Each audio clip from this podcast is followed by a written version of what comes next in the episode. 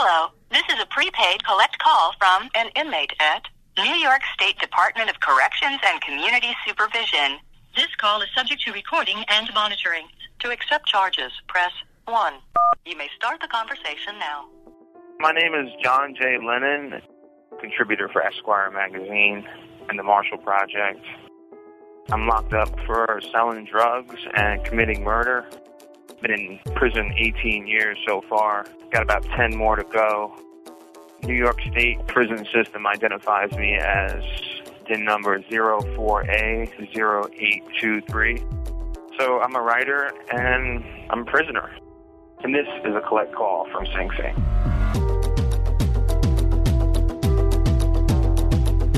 Ted Conover is a journalist and teaches at NYU. He's written six books and has plenty of magazine features in places like the New York Times Magazine, Harper's, The New Yorker. His book Newjack, Guarding Sing Sing, won the National Book Critics Circle Award in 2000, and it was a finalist for the Pulitzer Prize. In the late 90s, Ted Conover is a journalist researching a story about New York prisons for the New Yorker magazine, and he's denied access to a medium security prison.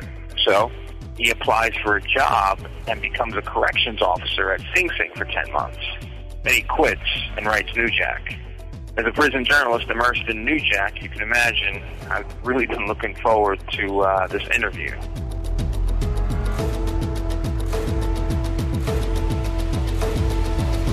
Writers like Jack Hart and uh, Storycraft have called you like the ultimate practitioner of narrative immersion. Can you explain this like style of storytelling to the listener? So most journalism is conducted on a short time frame, right? On a deadline where the journalist only has a certain amount of time to interview people and educate himself, collect quotations, you know, the things you need to produce a news story. And traditionally, journalists weren't supposed to draw much on their own knowledge or in, enter the story in the first person. They were supposed to get it all from other people. But I always felt that if a person had more time, not just to interview somebody, but to hang out with them and, you know, breathe the same air and eat the same food and, and just sort of be in the same place, the writer would learn a whole lot more and it could be really interesting depending on the situation and and sort of cast more light than regular journalism. So I actually started thinking like this when I took an anthropology course in college and learned that anthropologists would spend, you know, months and years away from home living with some other group of people. And and I thought well maybe somewhere between that and what a journalist does, there's room to try something a bit new. I'm not the first to do immersion, as it's been called, which, uh, but I, I may be the, the one who's come back to it the most. Yeah. Starting, you know, in riding the rails when I was a college student, traveling for a year with undocumented Mexicans, and then, as you know, I'm best known for having worked at uh, Sing Sing as a state CO, and and that was both the hardest experience I've ever had and in, in some ways the most rewarding. I mean, it certainly got people's attention. It did, yeah. And it's something I come back to.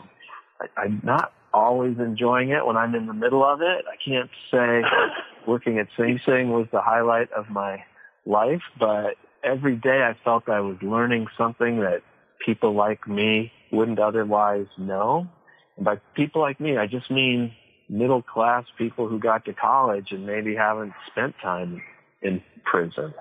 You see a lot on TV, but it's full of all these stereotypes. It's not really like it is. So every day I thought, well, this kind of sucks. I hope, it's too bad I have to come back tomorrow, but it's a privilege to be able to do it as I'm doing it, like an experiment. And I don't have to be here. And so I never felt that bad for myself. When the book came out, we're talking 20 years now. So you're, you know, you teach at NYU. This is 20 years ago. So you were initially planning on doing a piece for the New Yorker about prisons upstate. They sort of denied you access to a medium security prison. And you were like, well, this sucks, you know, so you, you say, why don't I just, you know, apply for a job as a CEO?" And then you wind up working as a CEO for, for 10 months. But you're already like, you're like a solid journalist. You're writing for the New Yorker. they had no clue. I mean, still blows me away that I got the job. It pissed a lot of people off. You know, I was, I was having a conversation at an event the other day, and you know, I kind of do similar, you know, stuff on the inside as you. And um, in terms of identity, right? You know, you kind of explain how, you know, for for middle class folks that went to college, but you come in and you know, you kind of ingratiated yourself and you, you kind of, and you kind of undercover, right? It, it presents this like ethical question of like, did you go too far? Did you betray like, you know, like the people that you identified with for 10 months, right? The, you know, the COs that you sort of said hello to. I mean, I think, and I identify, and I'm going to sort of bring it back to, uh, how I identify, but you know, so you, you, quit the job and you're like, oh, enough of that shit. And then you write the book and then, you feel like when you were working here for 10 months and some of the take of uh, the the officers and uh, was that you know maybe like like you feel like you betrayed them a little bit like as you know because they didn't know you were writing about them right? You were undercover no, you, yeah. No you can't do something secretly without being deceptive. They would never have given right. me the job if they knew I hoped to write about it. And as you just explained, I only decided to see if I could get hired when they, when the state wouldn't let me visit COs at work. You know, they'd give me a tour, but then they act like it's Guantanamo or something where, when in fact, it's not top secret what happens in our prisons and more people should know about it because maybe then the prisons would get better.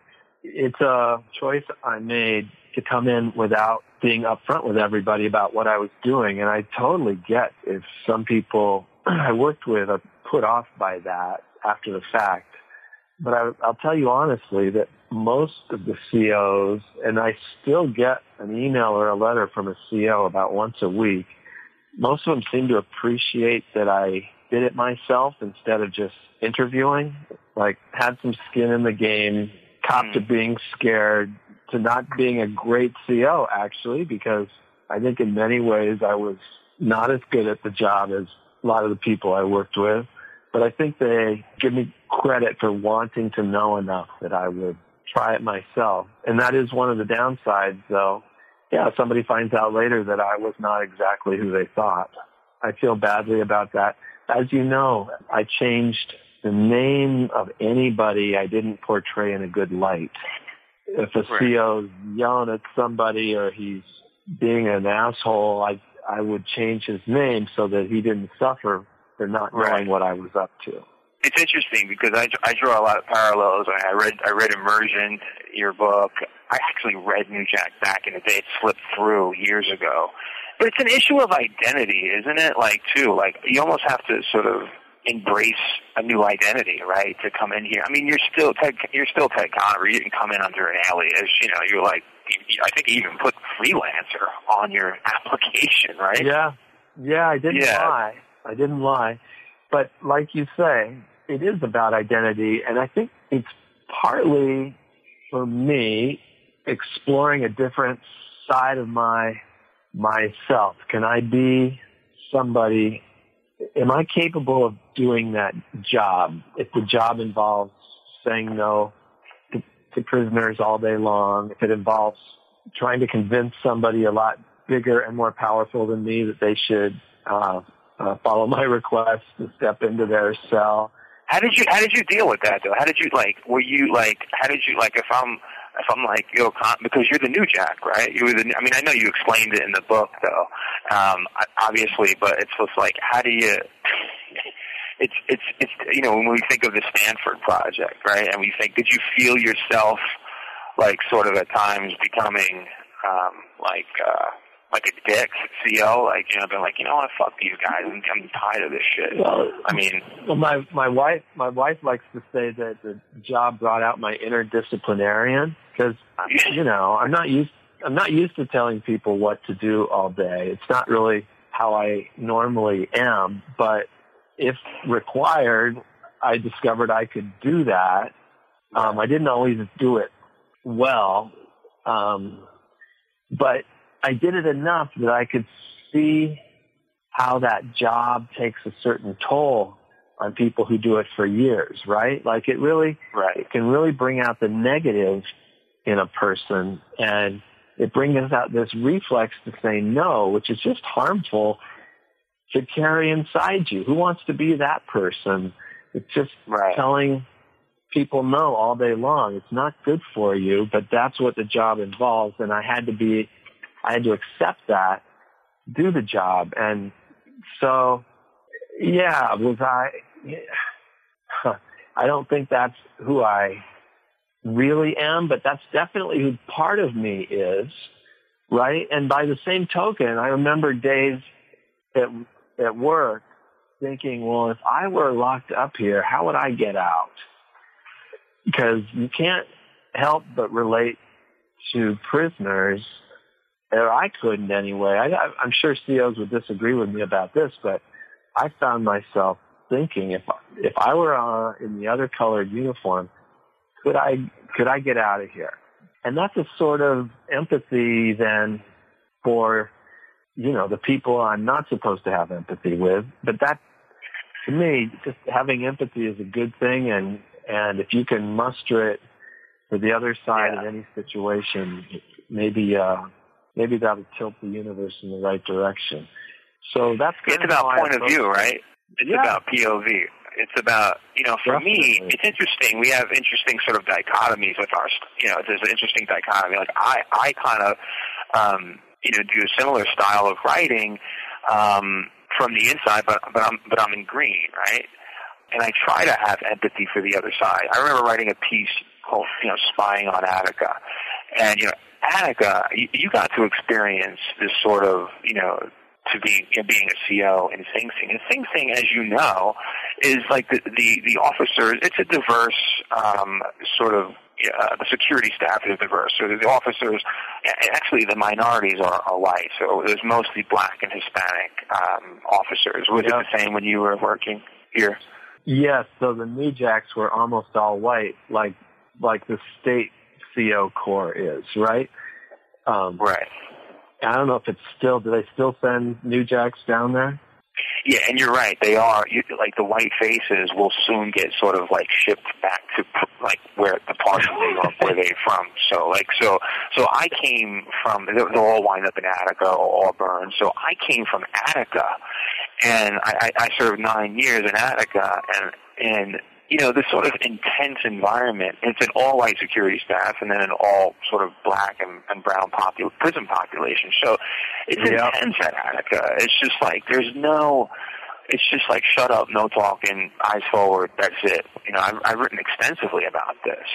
And Yeah. when I came yeah. down here, when I came down here to Sing Sing, guys were just they just they, guys were just loose, disrespecting the officers, and it was and I had to write about that because I wrote about you know the sort of beatings that were going on you know at Attica and you know the sort of false assault on staff claims. Basically, that was like the Oh. front.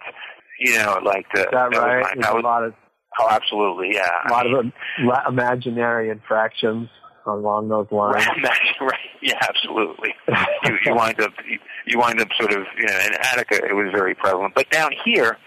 I don't, you know, I think there's a level of empathy when a when a person, you know, an officer of color, um, sees not only sees, you know, uh, sort of his own kind, so to speak, like in in Yep. in, in, in green, but also um, because they also treat me fairly too. Like they're they're they're very. It's, it's like they're, they're not they're not sweating the small stuff, but for them not sweating the small stuff, it's like at times I see my peers sort of stepping over the line. Like like you know you you kind of probably hear that in the accounting. Give them an inch, they'll take a mile. These bastards say Yeah, no, like oh, you sure. that kind of thing, right? Yeah, so you, it's so it's more common to take an inch uh, at Sing Sing than Attica. Yeah, that that's been my takeaway. If I'm being fair, uh, if I'm like because Sure. you're saying like, yeah, if I'm if if, I'm being fair as a, as a journalist, and in terms of identity, in terms of identity, it's more complicated for me too, right? And I know it was very complicated for you when you came in here with identity, probably because you know your your elk is writers, and and then you're coming in here, and then you're conversing. Maybe these, you know, that's not that's not, you know, that these are not people that perhaps would be, you know, your friends or these aren't your elk. Let's just say that, right? And but me, I came from, you know, I was a writer. I was a criminal and this this is this is my elk. But now I'm I, I became a writer, yeah. and it's a yeah. different kind of identity, you know. Yeah, it totally is, and and yet what you say is true. We have in common that we're both writing about experience, and right. and your our experiences are hugely different, and the things we write are hugely different. And I just got to say, for you to show empathy towards security staff might, if I were in your shoes, I don't know if I'd be able to muster that. That's that that's taking it to another level if if if that's something you could do because you're yeah you can't really you can't compare our situations given I could leave and you are there I mean you left yeah. after I mean you, you wouldn't have looked forward to like coming like coming to work and sort of like publishing that book and then coming back to work and then at the end like hey guys you know you check the book out? Like, like how, how would how would that go down? Like, I don't think it would go so well. Um, as you know from the book, I gave a my first reading was at the Ossining Public Library, and the first two rows were full of guys in my uniform. And really, I was scared to death. Take, take me to that moment. Take me, yeah, take me to take the take the uh, the listener to that moment, please. So people had heard my book was coming out because a, P, a part of it ran in the New Yorker. so my secret was out before the book was available. And then when it was announced I'd do a reading at the Ossining Public Library, I didn't know who was going to be there. The librarian heard from a librarian at Sing Sing that there were some officers who were angry who wanted to stir up trouble. So she'd gotten uh, local police to attend. And that kind of scared me when, when I heard that. Um, and then I wasn't sure how to take all these guys in uniform in the front two rows. And I thought, well, this could either be okay or it could be really bad. And, um, and I knew a handful of them. And, and I read from the first chapter of Newjack, which describes arriving at work around dawn and, you know, changing into my uniform in this old locker room down by the railroad tracks and then walking up the steps through the front gates, opening my lunch bag, you know, so the officer can see if I've got contraband in there. Not that it wouldn't be easy to hide it somewhere else.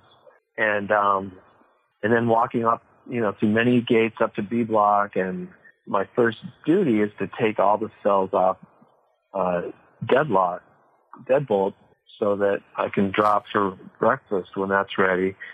And I just when I started talking about how quiet it was, but how crazy it would soon be as soon as I opened all those doors at the same time, I'm like dreading, you know, that part of the day and all the officers start nodding. Like that they could, they could connect to because they've all been there. And, and then I thought, ah, oh, it's going to be okay.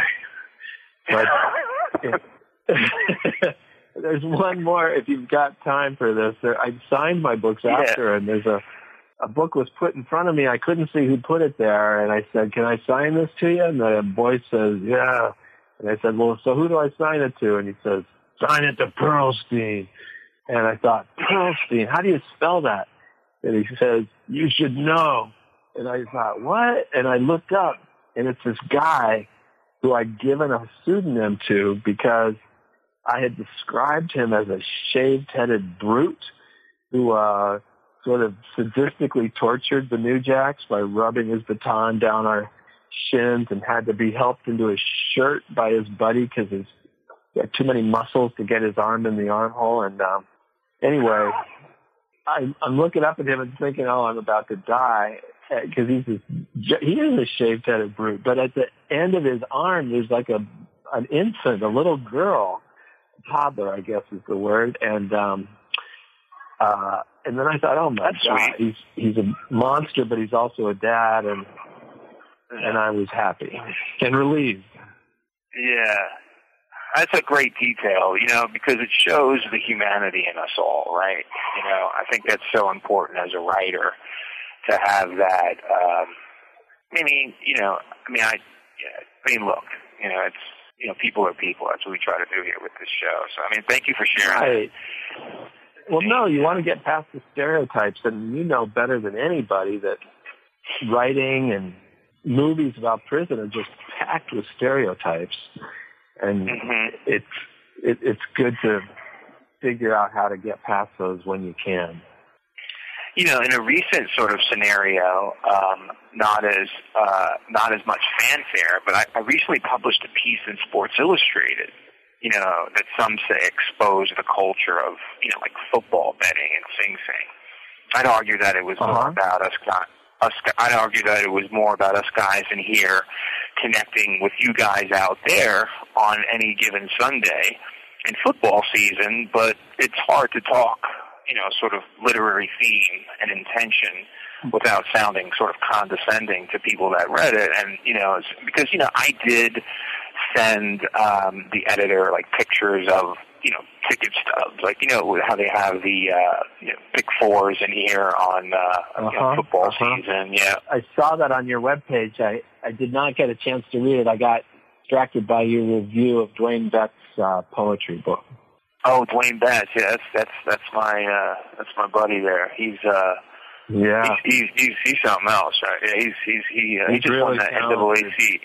Yeah, he's the best. He's actually helping me with um uh with you know uh I, I made some mon- uh, some- pieces I don't take the money for. If I'm talking like too much about the murder, I, I put- I'm putting I put that in like an escrow account. He's like a lawyer too, so he's trying to help me with the with the victims, and Yeah. that's just like I, we we could do a whole other podcast on that, but. uh um but so this so this Sports Illustrated piece comes out, and there's like there's like fucking tickets on the. Uh, it's a spread. It's it's and you know and there's like so everyone hates me now. Like and I'm you know I ain't going nowhere. I gotta get up there. and the shit's in the Oh, they're library. mad. and- They're, oh, they're mad because you revealed the the great secret. Is that it? Yeah, yeah, that's how I looked at it. But they were they were just like so my own. So my side was like so my side being I don't want to say my side because you know I mean but I, I'm just saying like you know the guys in green were like John like I mean most guys in green like they know they know you know they know I'm a I'm a writer I'm a journalist so so and they respect it you know they're like you know this dude's doing his thing right but like Right. they were saying they were like, look, you went a little too far with that one, pal. And I'm like, no, the theme is escape, and like they were like, get the fuck out of here, like you fucking put the ticket. like you, you, you, you got too carried away with that. I was like, Oh God. I was like, all right, guys, I'm sorry. You know, I was like, but it's Sports Illustrated. You know, it's the Holy Grail. They're like, yeah, yeah, whatever. But but so um, but then the officers are like, uh, the officers kind of like. Most of them really didn't care. I mean, I mean, you know, some of them I took it as a slight, but then like superintendent didn't like it either. Like, you know, I was at a recent like event. They had like a TEDx talk here, and um, you know, it's sort of, you know, working with the guys, and they they all did like a great job, and it was just part of the uh, the planning there, the narrative developer, and working with a lot of my peers, and we had a great time. It was it was just a good experience, and he you know, he he kind of he kind of just totally rebuffed me, uh, the superintendent, Huh. but. uh yeah, I mean, it's Huh. just, it is what it is. But but uh I mean, he's yeah, he's, he kind of just you know lets me know. He said he thinks I'm out for myself or whatever. But look, I I can't. Um, yeah. I mean, I, I mean, I've never had more than a five minute conversation with the guy, so I'm not really. Um, you know, I don't take it that personal, but I, I, I actually Yeah. I can see where he's coming from, though, too. Though, I mean, that's the part of Uh huh. point of view. Like, I could definitely like kind of just see his uh, position. But so you were talking about the I before with immersive, where the I is often present. You know, with traditional journalism. I mean, to be fair, Gonzo journalism, we think Hunter S. Thompson. The issue of identity is worth talking about, like with the I. Like, but he he introduces this the style of you know Tom Wolfe and, and these guys that you know big Norman Mailer, these sort of heavy ego guys. When you when you which I can kind of identify with, but when you um when you use your I, is it's it's what what, what do you what do you use your I for in terms of when we think of like the history of you know even Joan Didion can't forget you know the gals. But I'm saying like what do you what do you what do you think? It's not Gonzo. I'm not gonna open in the middle of my drug trip, and I'm not gonna sort of, uh, you know, amp everything up and, um, you know, Hunter Thompson was a shrewd political writer, but he also enjoyed writing about himself and his, uh, his exploits, um, with drugs and guns and everything else and gangs. And, um, I never, I almost never put myself in the foreground. I'm sort of, I think of myself as I'm there as a witness. I'm there as a way for the reader to, to get interested in this story and feel comfortable. Um, I'm sort of more like a guide than like the main event.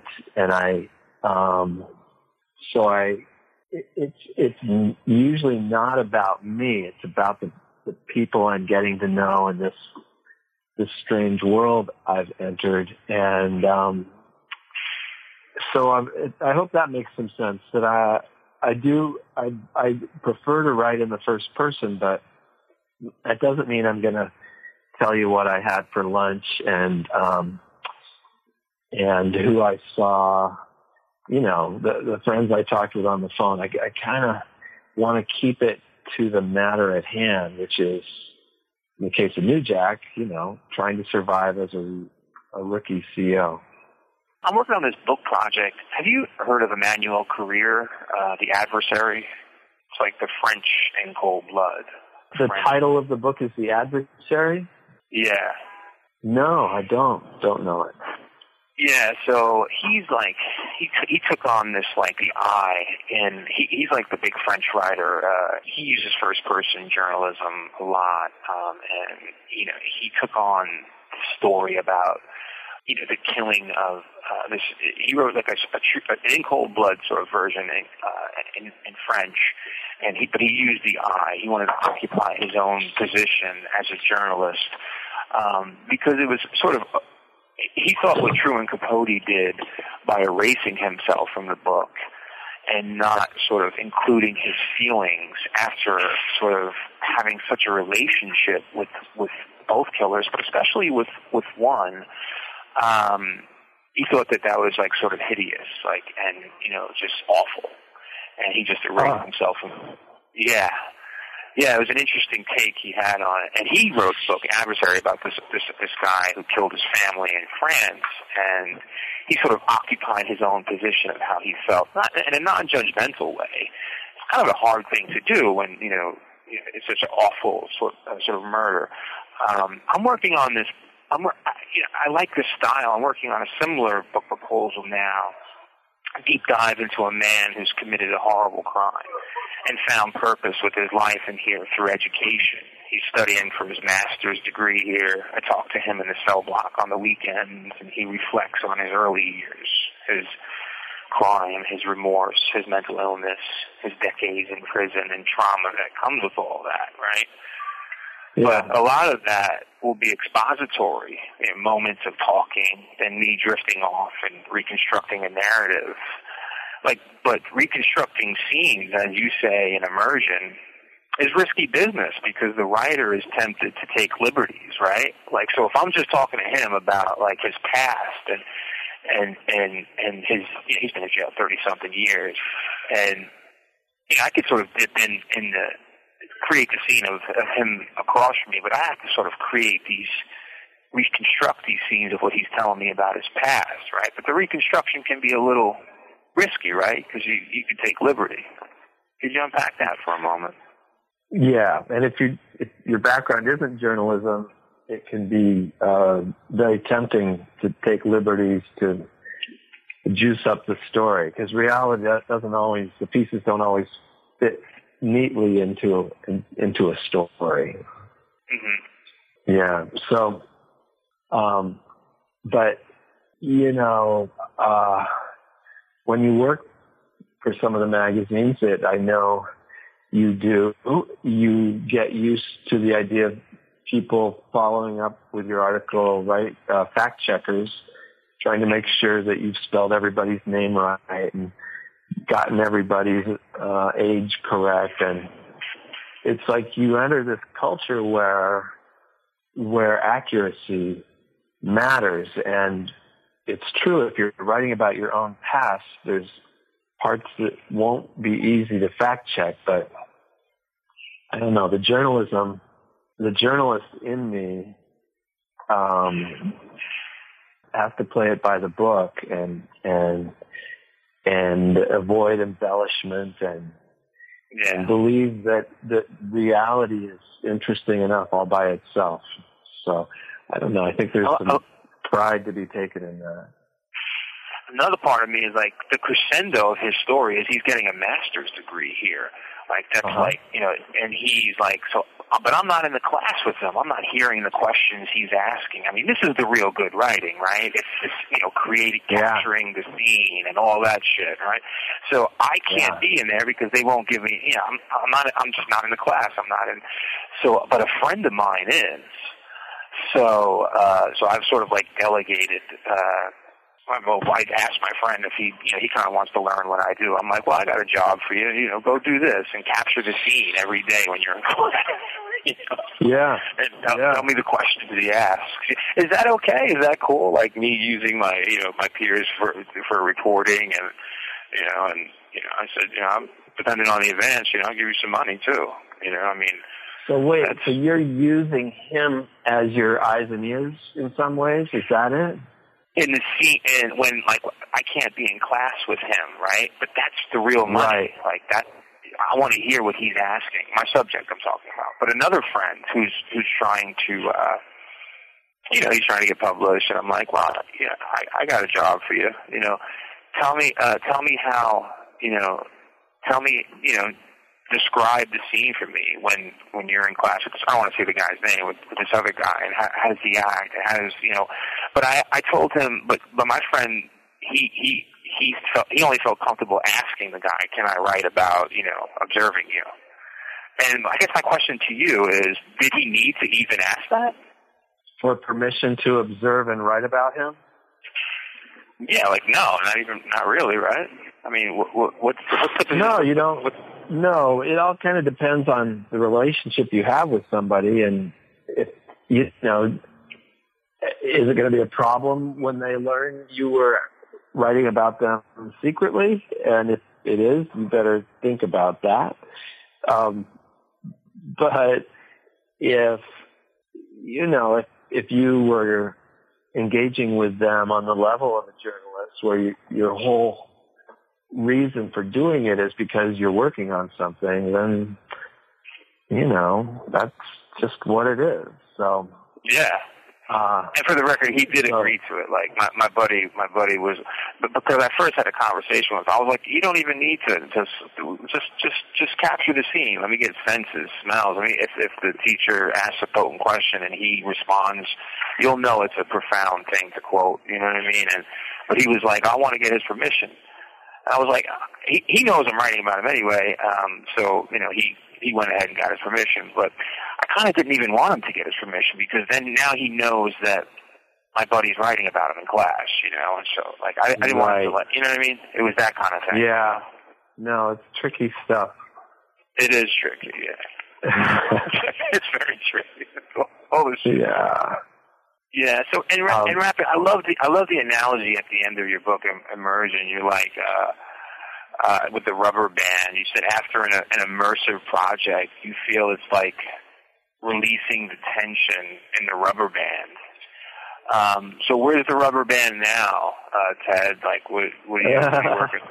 Well, yeah, and the other part of that rubber band analogy is, you know, when you stretch a rubber band, it doesn't snap back to quite its original shape. And that also describes how I'm not the same after I've been doing something like working at Sing Sing for for a long time. It it changes me and um mostly I'm okay with that, but I also sometimes worry about it. You need a pretty strong sense of who you of your core identity to get back to your interest in that idea and who you are. And um, you know, I have depended a lot too on a couple of close friends and on my wife to uh, help me when I get stuck in places and read my stuff and uh, I don't know if you have that, and to go it alone is a harder thing. And, and my my hat's off to you. I just think to write anything of value from a prison is a great achievement. I mean, a part of me feels like the tension is constant with me, and uh, um, yeah, I mean, maybe maybe the rubber band will be released when I'm when I'm out, and I'll have that you know sort of reflective kind of mode uh, too. I'm sure. I'll yeah. Be, no, that's a, a fascinating uh, prospect. This was really, really a pleasure and an honor, and uh, yeah, this was a blast. Uh, I hope hope the uh, listeners had as much fun as I did here in this uh, dank, dark basement. So, uh, Conover, and I know you're not. For, I was just going to say, I know you're not exaggerating about that basement too. I am not. I am not. Uh, so thank, thank God. Thank you for coming on. This is a collect call from Sing Sing. I appreciate Thanks, it. Thanks, John. Thank you. This is a collect call from Sing Sing. It's produced by Jeff DeRay, Kirsten Woodward, and Steve Delamater, with help from Elena Garcia, Jack Greenbaum, and Devin Sherman. Special thanks to Norm Pattis, Peter Morris, Elizabeth Baquet, and Rachel Yanover. Follow John on Twitter at John J. Lennon1 and check out his work at johnjlennon.org. Get new episodes every Wednesday on Spotify, Podcast One, Apple Podcasts, and anywhere else you get your podcasts.